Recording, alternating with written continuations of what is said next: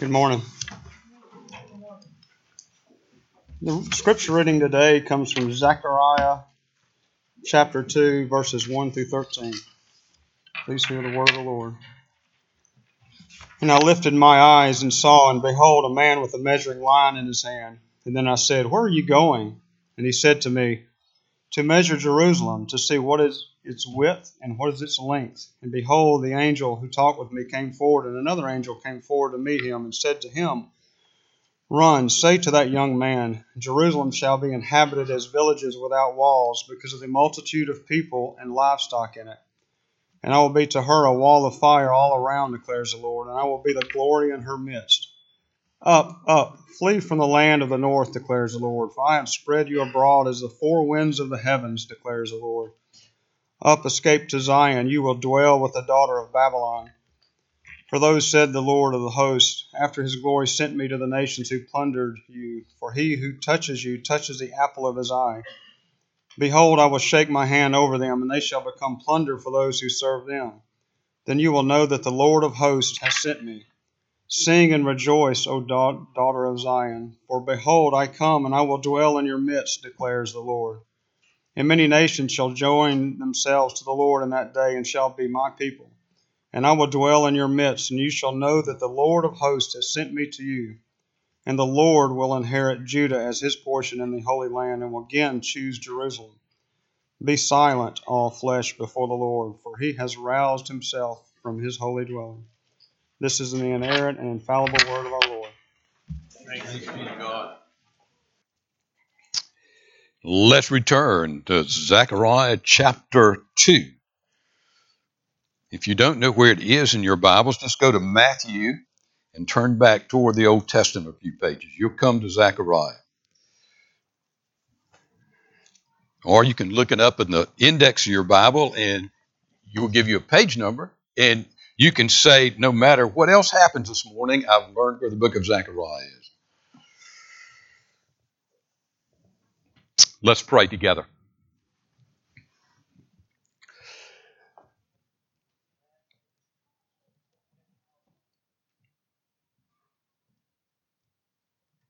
Our Father, we open your word, and it is your word.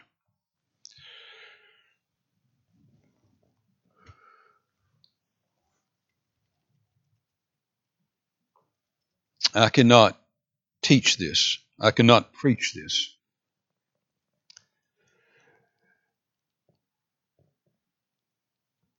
And make any difference in anyone's life.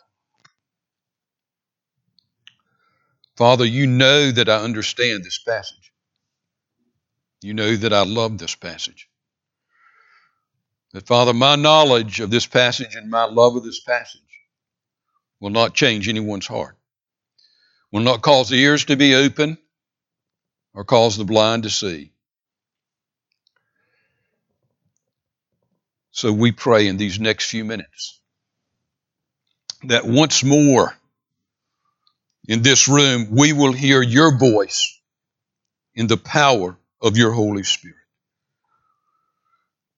Teach us, Father. We come as children, and that's what we're asking. We're just asking our Father to teach us. Maybe give us ears to hear, Father. Maybe, maybe for the first time for some of us. In Jesus' name and for his glory we pray. Amen. How large is Christ Presbyterian Church? A businessman from Texas was visiting some associates, business associates in Chicago. He was one of those proud, proud Texans. And he let his friends in Chicago know that Chicago just could not touch Texas. They showed him the great stockyards of Chicago. And he simply replied, I, I know ranches that have larger stock pens than this. They showed him the trade center. He said, uh, This is, is terribly small compared to the trade center in Dallas. He was so obnoxious that his Chicago hosts put some snapping turtles from Lake Michigan in his bed. When he pulled back the covers, he was surprised. He said, What are those? Those are Chicago bed bugs. And he looked and said, Well, I'll be. They're small, aren't they? We laugh at such stories that speak of how Texans feel about their state. But we could learn from them as Christians. I think as Christians, we need to relearn, we need to be reminded, especially in this day, what God says about His church. In the passage before us, Zechariah chapter 2, God speaks of the greatness of His people. He speaks of the largeness of His church. He is speaking to the people of Zechariah's day. And he's saying, Your vision of my people, your vision of my church is too small. We must ask when we read this passage, what would he say about our vision of his church? How large is Christ's Presbyterian Church in your mind, in your eye? As we look at this passage, I first want us to see the measure of the church. Look at verse 1. And I lifted my eyes and saw, and behold, a man with a measuring line in his hand. And I said, Where are you going? And he said to me, To measure Jerusalem, to see what is its width and what is its length. And behold, the angel who talked with me came forward, and another angel came forward to meet him. And he said to him, Run to say that, young man.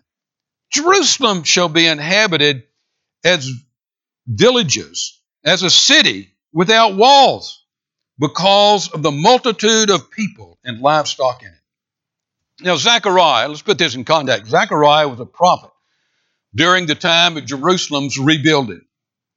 70, for 70 years, Jerusalem had been in rubble.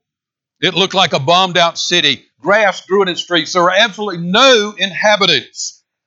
It had been leveled by the Babylonian army that did not leave one stone upon, a, upon another. In Zechariah's day, a small remnant had returned. And Jerusalem was being rebuilt from scratch. What would everyone there in Zechariah's day be saying? Some older folks would be talking about how huge and glorious the old city had been before it was destroyed. The younger folks who could not remember were talking about how great and large they wanted this to be. And then there were the discouragers who had to be there, who said it will never be like it once was. Then God gave Zechariah a vision, a vision of Jerusalem and the largeness of Jerusalem, the largeness of his people. And then Zechariah came preaching. In his vision, he saw a man with a Stanley tape measure, a very large Stanley tape measure. And Zechariah actually you know, naturally asked him, What are you doing with that tape measure? I am going to measure Jerusalem. Now, there had been an angel present with Zechariah, and another angel showed up on the scene, and he laughed. Go catch that young man with that tape measure. Measure Jerusalem? Are you kidding? That's a joke. It would be impossible. God was saying, You seriously think? You seriously think you can measure my city? In verse 4, he says that it would be a city without walls. What did he mean? The city, Jerusalem, in its real meaning and its influence and its power, was far larger than any walled fortress. The city was the home of, you see, this was the home of God's people. This is where God's people dwelt. This is where God's people live. Think about it. God would enter this world incarnate. He would come in the flesh at Bethlehem, a suburb of Jerusalem. John the Baptist would call the entire nation to revival from the areas around Jerusalem. He would prepare for a Messiah from that place. The Messiah would come to Jerusalem and from that city would shake the world. It is there that he would take the sin of his people on himself. It was there that he would die a death that no one else could die. It was there that the mighty resurrection would occur as he came forth from the grave. It was there that the Holy Spirit would come and empower the church and send out the church to the ends of the earth.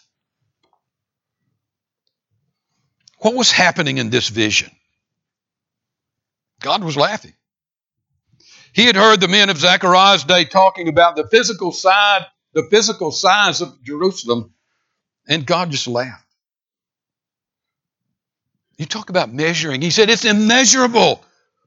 You have no idea how large Jerusalem is in my history, in my providence.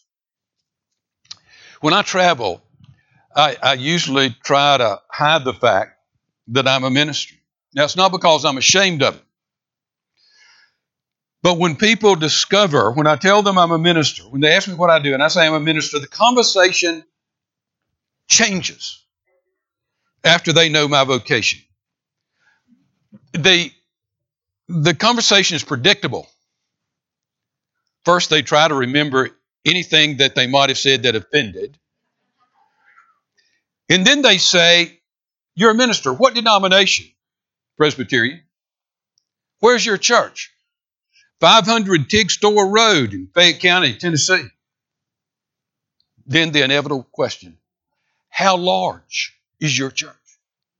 I promise you, I, have never had anyone get to where's your church? What's, what, what's your church? And never ask about the size of it. What's the size of your church? Now, I have an answer to that question. My church at 500 Tig Store Road is so huge you cannot conceive how large it is. We people, we may meet inside these walls. There may be a certain number of members. But folks, we are the people of God Almighty. How do you measure what Christ has done in our individual lives? How do you measure what the Holy Spirit? Do you realize the Holy Spirit of the living God has come and changed our hearts individually? And not only that, He dwells with us. Christ Himself meets with us. He said, Wherever two or three gather in my name, I will be there. How do you measure that?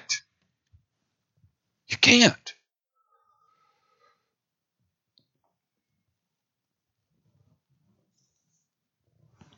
We could talk about restored marriages, changed lives, lives rescued from meaningless and empty materialism, lives rescued from drugs, pornography, greed, boredom.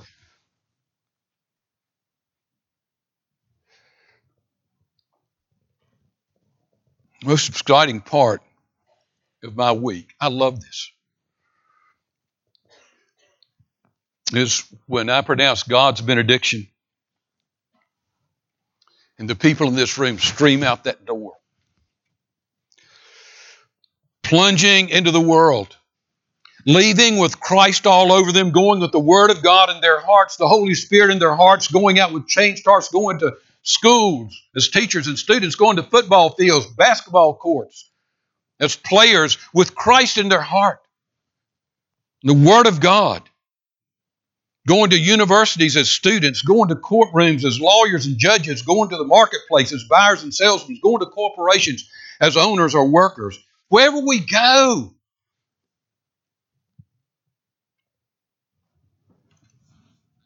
the Spirit of Christ is there. The Word of God is there. That's what makes me mad, really angry, about churches that have abandoned the Word of God, where worship is boring, the sermon empty, expectations are low, and people come expecting nothing and they receive what they've expected. There's no effect on the world, there's no stories to tell. Listen to me. Where Jesus is, where his work is taking place, it cannot be measured. Next time someone asks you how large Christ Presbyterian is, just laugh and say, No one knows how large we are. Maybe when we get home, we might have some idea of how large we were. The measure of the church. Secondly, I want you to see the indestructibility of the church. Look at verse 5. And I will be to her a wall of fire all around, declares the Lord. And I will be the glory in her midst. Look at verse 8. For thus says the Lord of hosts, after his glory sent me to the nations who plundered you. For he who touches you touches the apple of his eye. Jerusalem, when they deal with you, they deal with me. That's what God was saying. You know what? That's what God says about Christ Presbyterian. Christ Presbyterian, it's the apple of his eye. You deal with Christ Presbyterian, you're dealing with God. You worry about the church. We're tempted to. I'm tempted to constantly. What will the evolutionists do with the church? What will humanism and the secular cathedrals of education do with the church? What will the media do with the church? What will the government do with the church? What will our secular society do with the church? Well, let's tally up the score. Rome and Caesar took on the church, they lost. Voltaire and the French Revolution took on the church, they lost. The noted French atheist Voltaire said in 1750 that in 100 years, by 1850, there would be no church left in the world. Christianity would be eradicated. It was only 50 years after he died that the Geneva Bible Society purchased his house to print Bibles. Later, it became the Paris headquarters for the British and Foreign Bible Society. Hitler took on the church. He lost. Russia took on the church. Russia lost. China took on the church. China lost. When Mao Zedong came to power, there were 300,000 Christians in China. He declared war on the church. He was going to eradicate the church. Christians were tortured and killed. Church buildings were burned and destroyed. The Bible was ridiculed and outlawed. Forty years later, when Mao died, those 300,000 Christians had turned into 50 million Christians. What does the world say about you? Whatever the world says about you as a Christian, it says, it says about Jesus. When the world laughs at you, the world laughs at Jesus. Remember, as Saul lay in the dust in that Damascus road, and Jesus said, Saul, why are you persecuting me? Saul could have said, Jesus, I'm not persecuting you. I, am uh, these crazy people in your church. I, I'm after them. And what would Jesus have said? Saul, you touch them, you touch me. That's my bride. That's the apple of my eye. Jesus is indestructible. They hung him on a cross and killed him. They buried him and walked away thinking they had heard the last of him. That was done. He came back and is still coming. They could not destroy him then, and they cannot destroy him now. If you can destroy Christ, you can destroy his church, but he's indestructible. The measure of the church, the indestructibility of the church. Thirdly, I want you to see the triumph of the church. Look at verse 11. And many nations shall join themselves to the Lord in that day, and shall be my people, and I will dwell in your midst. And you shall know that the Lord of hosts has sent me to you. Not only will God's people not be destroyed, it's just the opposite. They will be overpowering. Nations, nations will join them. Remember Simeon when he held Jesus as a baby and pronounced the blessing upon Jesus? What did he say in Luke 2:32? He looked at Jesus and he said, "A light of revelation for the Gentiles." You know what he was saying? A light of revelation for the world. What did Jesus say to Peter? In Matthew 16, 18, I tell you that you're Peter, and on this rock I'll build my church, and the gates of hell will not be able to stand the onslaught of my church. Think about it. The Christians in Damascus were quaking in fear when they heard that Saul was coming. What were the odds when he left Jerusalem? That when he, that in Damascus, he would become a Christian. What odds would Las Vegas have given that the very savages which killed Jim Elliot in Ecuador, that those same savages, the very ones that pierced him and killed him, would be converted? preparing this message has been good for me.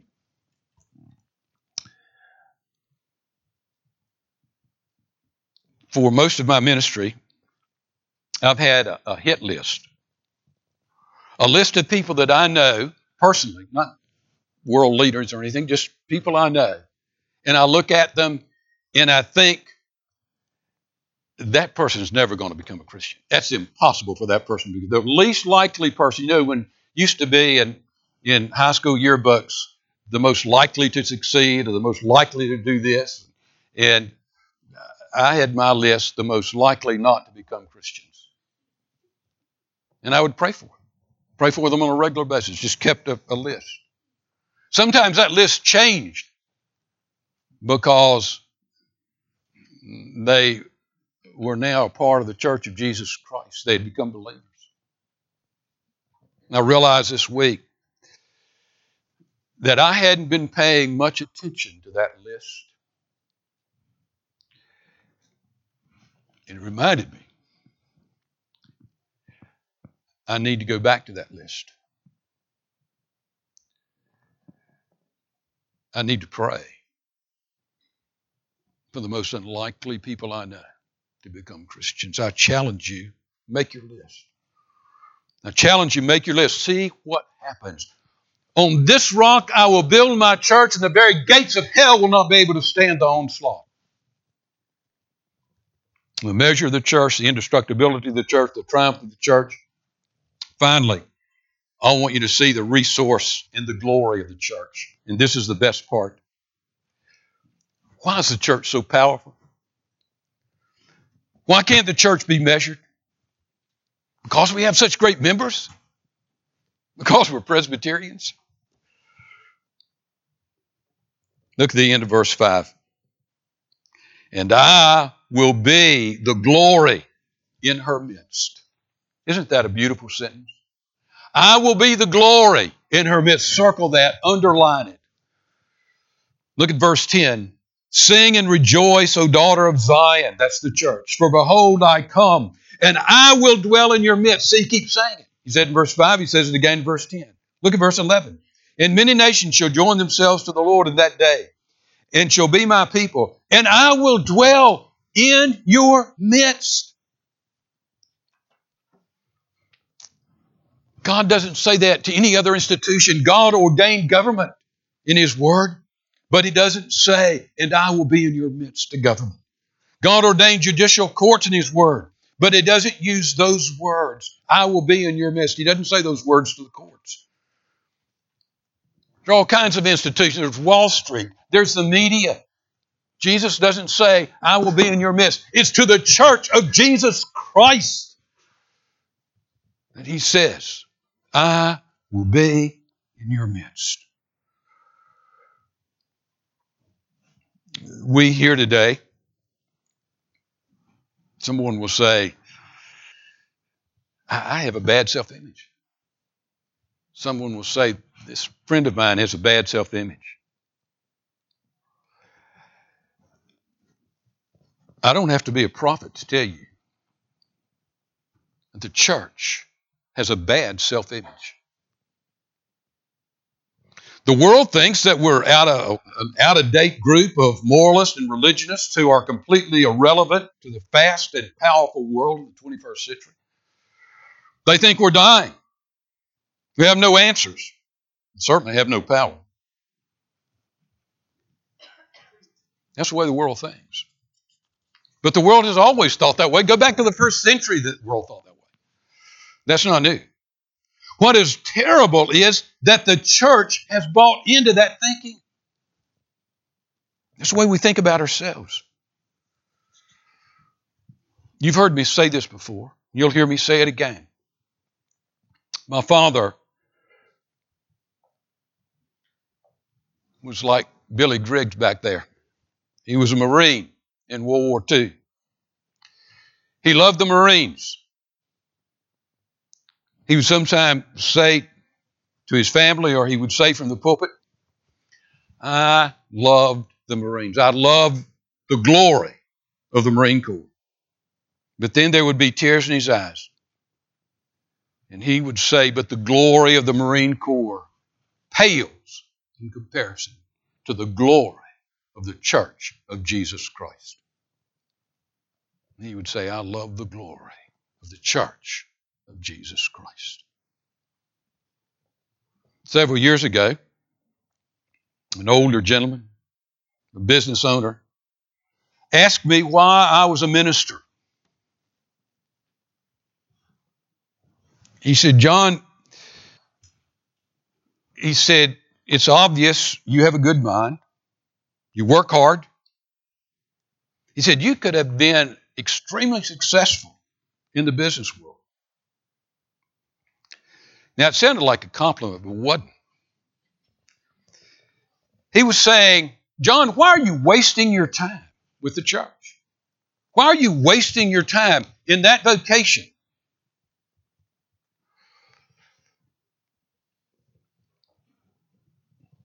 This is how I answered him. First, I said, It seems to me that you really don't think the church is worth much. I said, I guess that's the difference between us.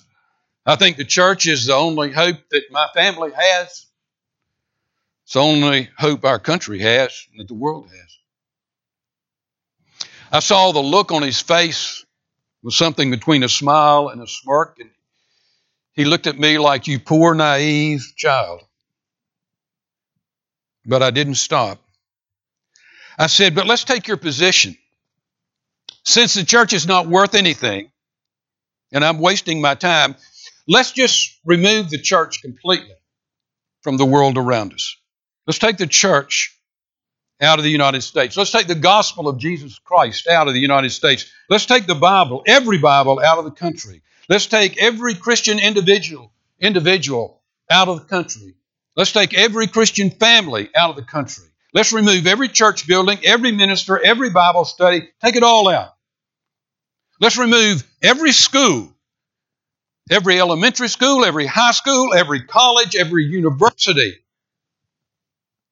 that was started by the Church of Jesus Christ. Let's remove every hospital that was started by the Church of Jesus Christ.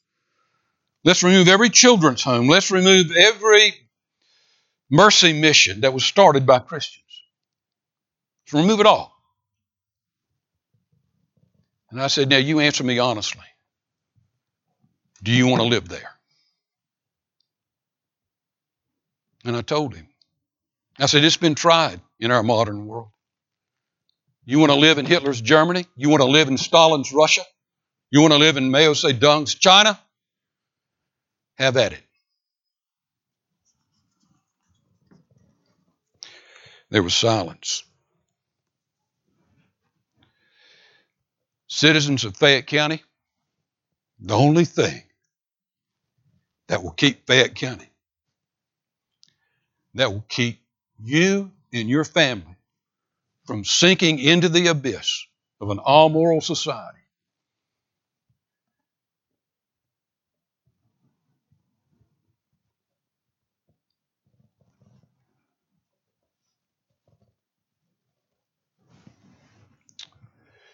will be Jesus Christ and His church. You see, when He came, He not only brought a cross, He not only brought, brought an empty tomb, He not only brought salvation, He brought His church to be light in a dark world brought his church to be salt in a world rotting from within.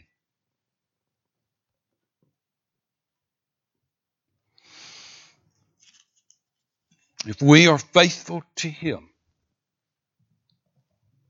if we remain faithful to his word in this place, if we remain the church of Jesus Christ, we will be that light and we will be that salt.